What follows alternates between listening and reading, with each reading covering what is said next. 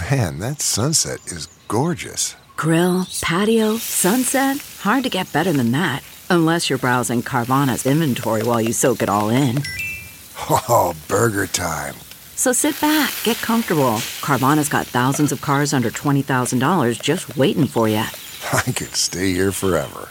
Carvana, where car buying meets comfort, meets convenience. Download the app or visit Carvana.com today. Good morning. I'm Margie Ellisor, Fox 2 with your St. Louis news, driven by Bommarito Automotive Group.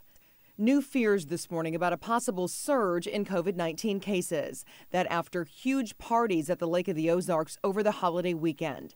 St. Louis County Executive Sam Page is asking anyone who was involved in any sort of crowded event to self quarantine for the next 14 days, even if they are not having any COVID 19 symptoms. Page says he is frustrated after seeing several videos showing people crowding together at restaurants, pools, and bars in the Lake of the Ozarks.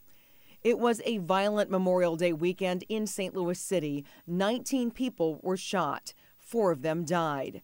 15 year old Malik Valley is one of those victims. Police say he was shot in the chest by a friend playing with a gun. From the Fox 2 Weather Department, new day, but same story. Partly cloudy skies will start the day. Temperatures will get into the 80s. Then thunderstorms will start to pop up by early afternoon. Look for isolated and scattered storms into the afternoon and into the evening. It will still remain warm with lows in the 60s. Then tomorrow looks pretty wet with showers and storms off and on throughout the day. Highs will be in the 70s.